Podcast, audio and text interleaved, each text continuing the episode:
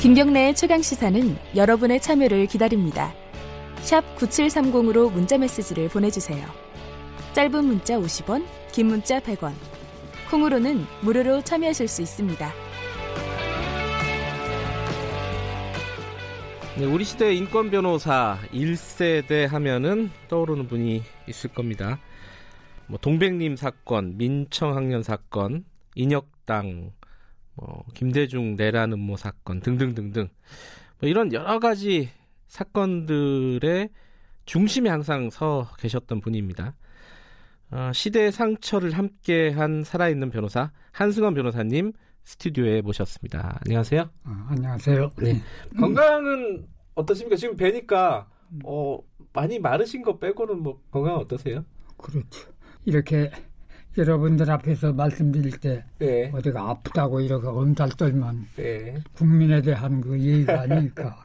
알겠습니다. 저희가 어, 이번에 모신 거는 사실은 이번에 내신 책 있지 않습니까? 네. 그 기회를 한번 원래 모시고 싶었지만 모셨습니다. 일단 책 얘기 잠깐 해볼게요. 네. 책 제목이 보니까 그분을 생각한다 이렇게 돼 있습니다. 네. 그분이 누굽니까? 그건 독자가 이 책을 사서 읽어보면 답이 나오는 거죠. 알겠습니다. 그 그분이 보니까 한 사람은 아닌 것 같아요. 아, 여러 분을 아마 네. 쓰셨더라고요. 보니까 어, 옛날 분으로 보면은 뭐 전봉준 장군, 녹두 그렇죠. 장군, 예. 그리고 김대중 전 대통령, 이어령 교수님, 그리고 뭐 이응로 화백 다 이제 네. 여러분들이 아실 만한 분들입니다. 광주의 어머니라고 불리는 조아라 선생님 등등등. 이게 어떤 분들을 모은 겁니까 예. 이게? 머리말에도 제가 잠깐 예. 썼습니다만 한 시대를 네. 걱정하면서 자기를 희생하는 그런 것으로 해서 나라의 어려움이라든가 음. 사회의 부조리를 바로잡고자 애썼던 분들 음흠. 이름만 들어도 아 그분이라면 그분이 아니었다면 할 만한 분들을 이, 이 책에서 다루고 있습니다. 예. 제가 개인적으로 어떤 접점을 가지고 있거나 네. 교분이 있거나 네. 내가 이제 모시고 또 배운 점이 있는 음. 인연이 있는 분만 음. 여기 담았습니다. 그럼 전봉준 장군은 무슨 인연이 그러니까요. 그게 궁금해요. 인연이 있죠. 그분은 아시다시피 동학 농민 혁명을 일으킨 지도자 아닙니까? 네. 바로 그 동학 농민 혁명 기념 사업회 이사장을 제가 10년을 했습니다. 아하. 여기에 수록된 그분 중에 어, 문재인 대통령이 있습니다. 맨 마지막에 아마 선착순대로 해서 맨 마지막에 자리를 주신 것 같은데 문재인 대통령하고는 아까 인연이 있는 사람들만 예, 수록을 했다고 했잖아요. 예. 어떤 인연이 있으십니까? 예, 1975년 봄에 제가 반공법으로 서울구치소에서 진역 살고 있을 때 서울구치소에 예, 네. 경희대학생 문재인 군이 시위하다가 잡혀와가지고 저하고 같은 층에 간방에 있었습니다. 그때 대학생이었어요? 아. 경희대학생 학생이었죠. 네. 그 이제 뭐 같이 진역 사는 몸이니까 달리 서로 돌봐주고 할 건 없고 네. 어 한여름에 시 현장에서 붙들려서 경찰 조사 거쳐왔으니까 네. 얼마나 참 내의도 그렇고 뭐 몸이 엉망이죠. 네. 그래서 제가 이렇게 비축해 놨던 그 메리아스 한 벌을 교도관한테 부탁해서 그 전달을 했는데 그러고 이제 잊어버린 거예요. 어, 아니 근데 개인적으로 잘 아는 학생은 아니었을 거예요. 아니 모르죠 그냥. 그냥 다만, 아. 다만 시위하다 잡혀온 학생이다. 아하. 그러면 뭐 전부 내 아우고 내 아들이고 조카고 그러니까 네. 그렇게 했는데 그러고 세월이 흘렀죠. 네. 그런데 2012년이던가 아, 문재인 변호사가 아, 운명이라고 하는 그런 자전적인 책을 낼 때, 네, 그 안에 보니까 아 그때 그 메리아스 어, 옷 입었다는 이야기를 썼더라고요. 아. 그, 그 뒤에 이제 여러분으로부터 인사를 받았죠 제가. 음, 그 인연 덕분에 어, 문재인 대통령은 이 책에 수록되는 영광을 가시게 되셨네요. 그렇죠. 그 서울구치소의 그 인연이 아니면 네. 뭐 대통령이라고 해서 여기 이 반열에 넣어지진 않았으니까 아, 그러니까 그 점은 맞습니다. 알겠습니다. 변호사님 얘기 잠깐 네. 좀 여쭤볼게요.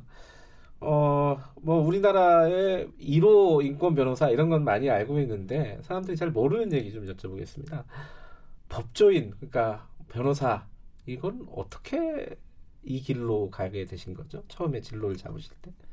이 법조인은 제 지망 1, 2, 3, 4에 들어있지 않았습니다. 아, 그래요? 저는 어, 어렵게 참그 초등학교도 나오고 사범학교 들어가면 학비도 아주 저렴하고 네. 또 졸업 후에 학교 선생님, 초등학교 예. 선생님이 거의 보장되는 시달입니다. 사범학교요? 예. 예. 그래서 사범학교 시험을 쳤는데 떨어졌어요. 아. 그 다음에 두 번째도 KBS 아나운서 시험. KBS 아나운서 시험 치셨어요? 그때 아. 라디오 시대죠. 예. 그 라디오 뉴스 공지 일을 듣고 예. 어, 아나운서 시험을 쳤습니다. 네. 어, 어 그런데 뭐 떨어져 떨어지고요. 그리고 이제 세 번째는 언론인이 되고 싶었는데 기자요. 예. 네. 어, 6.25 시전 후에 그 아주 혼란하고 네. 여러 가지로 좀그 삐삐한 그런 환경 속에서 올바른 언론인 되기가 어렵겠더라고요. 음. 그래서 그건 포기를 했습니다. 네. 그러니까 이걸 총괄하면 1. 사범학교, 2. 아나운서, 3. 기자. 예. 다 이제 뜻을 못 이었으니까 야구로 말하면 삼진을 당한 거예요. 어.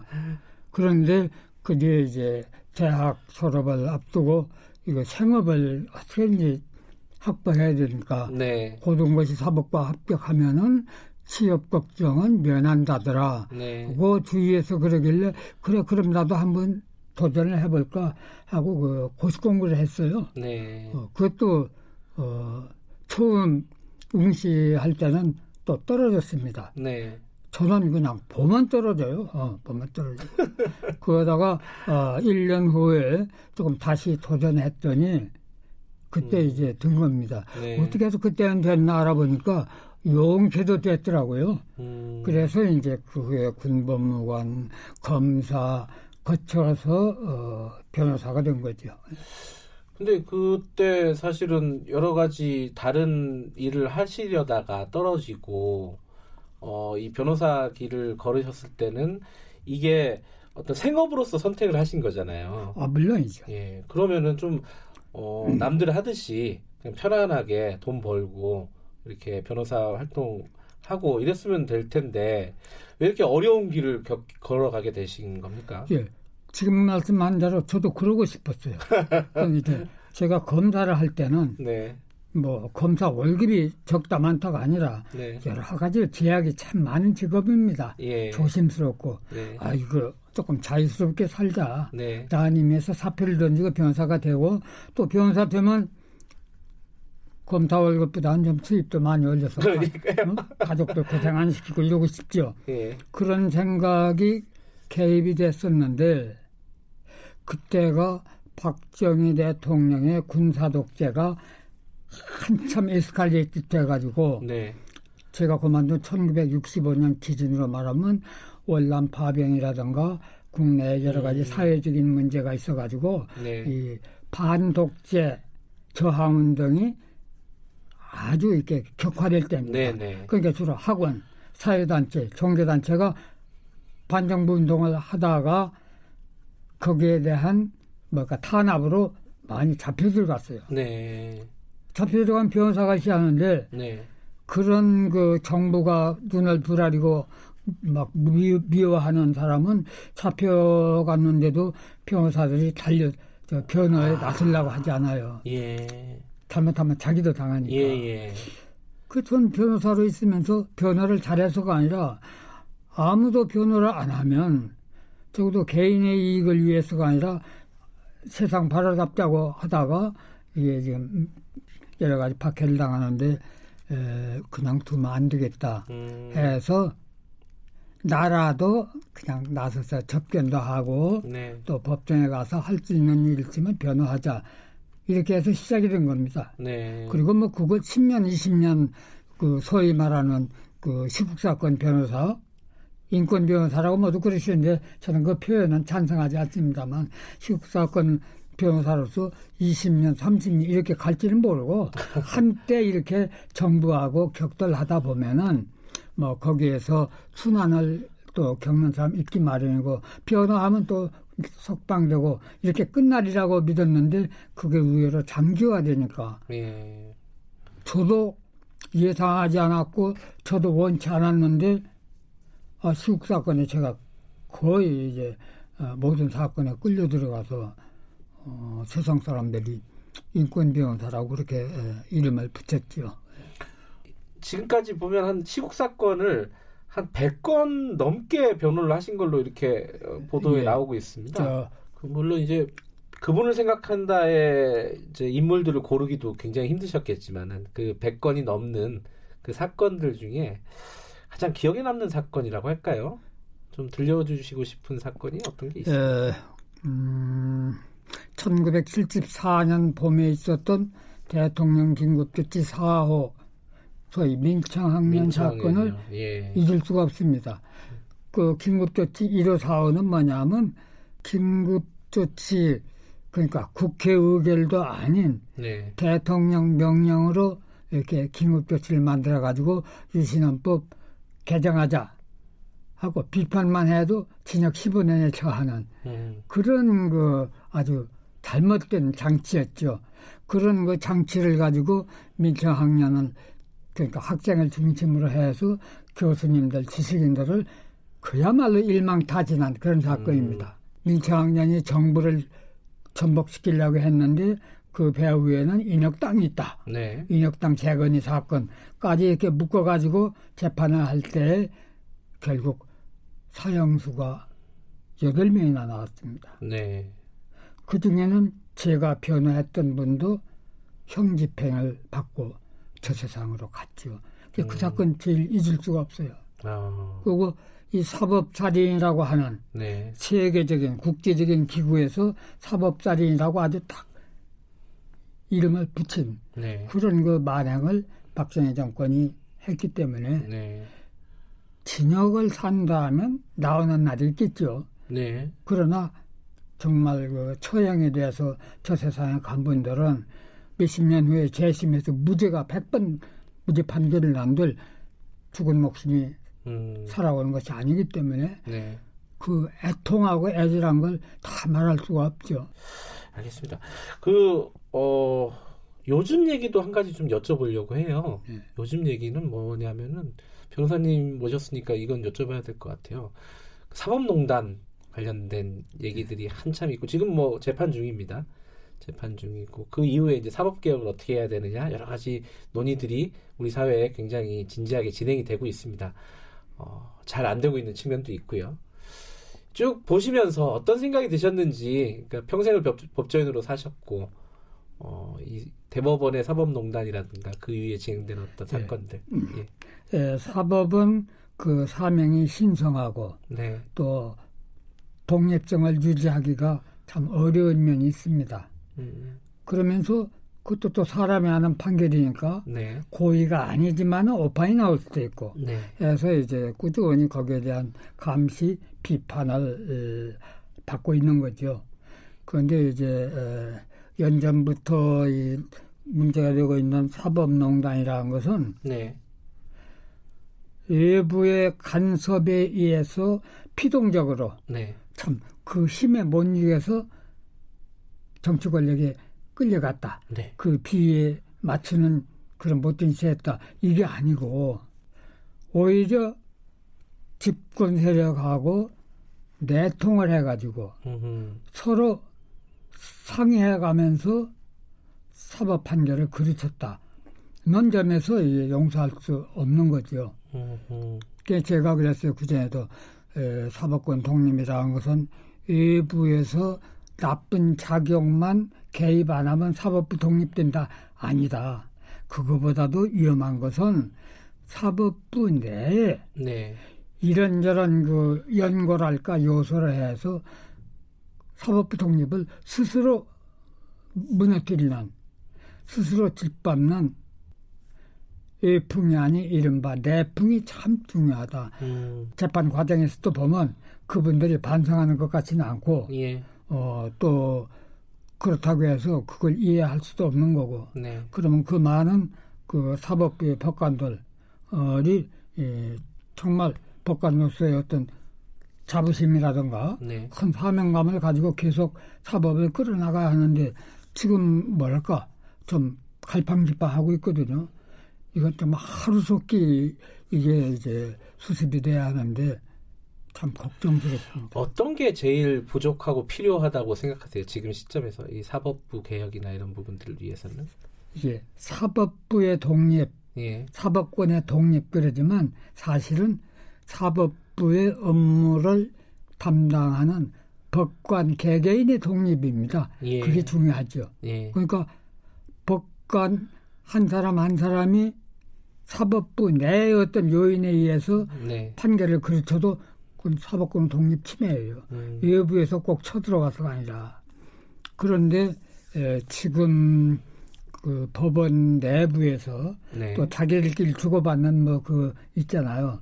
그런 거 보면은 생각보다는 훨씬 그 심각한 음. 그런 증세를 보인 것이 사실이다. 음. 그러면 우리가 그렇게 믿고 기대했던 한국의 사법부가 오늘날 대법원장이 구속되고 대법관들이 구속되는 이런 지경에 올 때까지 왔을 때까지 모두 뭐 했나 하는 생각을 하게 되고 어떻게 이제 이번 기회에 참 때가 늦었지만은 이른바 사법농단이 네. 일소가 되고 또 책임질 사람 책임지고 그야말로 거듭나야 된다 이렇게 네. 생각을 합니다.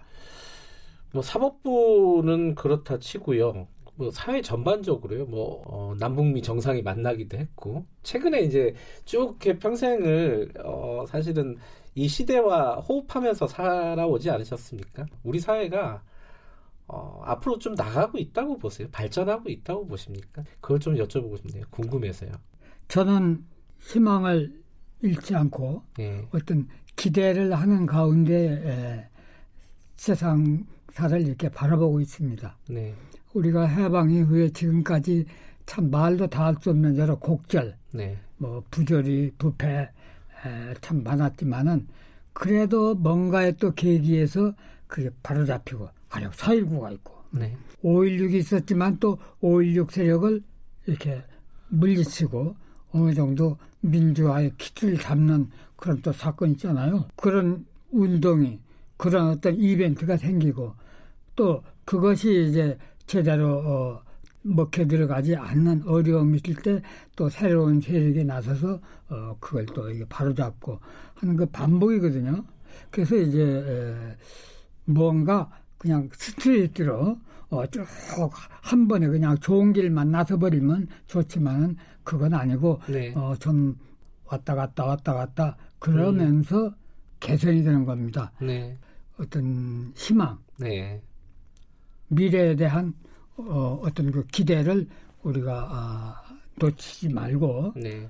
정말 나라의 주인답게 모든 일에 같이 이제 합심하고 또 노력한다면 우리나라는 분명히 더 좋은 나라, 더 좋은 세상으로 나아갈 수 있다고 저는 그렇게 생각합니다. 법조인, 후배 법조인에게 한 말씀 해줬으면 좋겠다라는 것도 있고 아니면은 후배 어, 국민들이죠. 국민들한테 한 말씀 해주셨으면 좋겠다. 청취자분들 뭐든지 괜찮습니다. 그 한승원 변호사님께서 어, 말씀하고 싶은 부분 좀 해주셨으면 좋겠네요. 법조인이 된다는 것은 우리나라에서는 어느 정도의 그 입직, 성취, 네.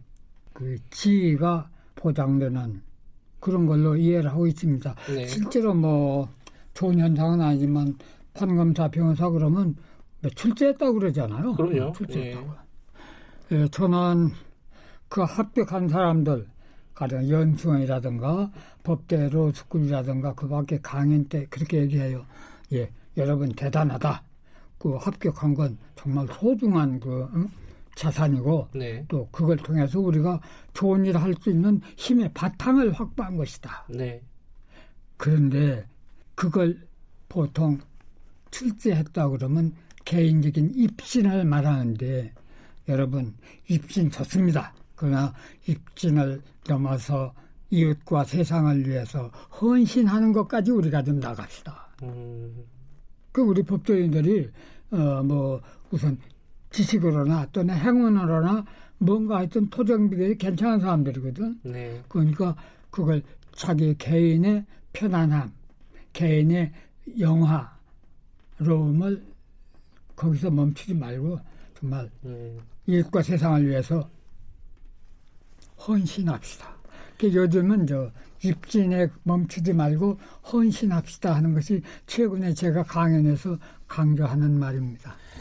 네, 알겠습니다. 이 아마 이제 사실 변호사님 앞에서 이렇게 대놓고 이런 말씀을 드리긴 좀 뭐하지만은 아마 청취자분들이 그렇게 많이 느꼈을 겁니다. 그 우리 시대에 이런 어른이 계시다는 게 참 다행스럽다. 우리는 참 뭐랄까요 어, 행운이다. 뭐 이런 생각을 많이 하셨을 것 같습니다. 오늘 말씀 감사하고요. 어, 건강 잘 챙기시기 바라겠습니다. 고맙습니다. 네. 네. 지금까지 어, 한승원 변호사님이었습니다.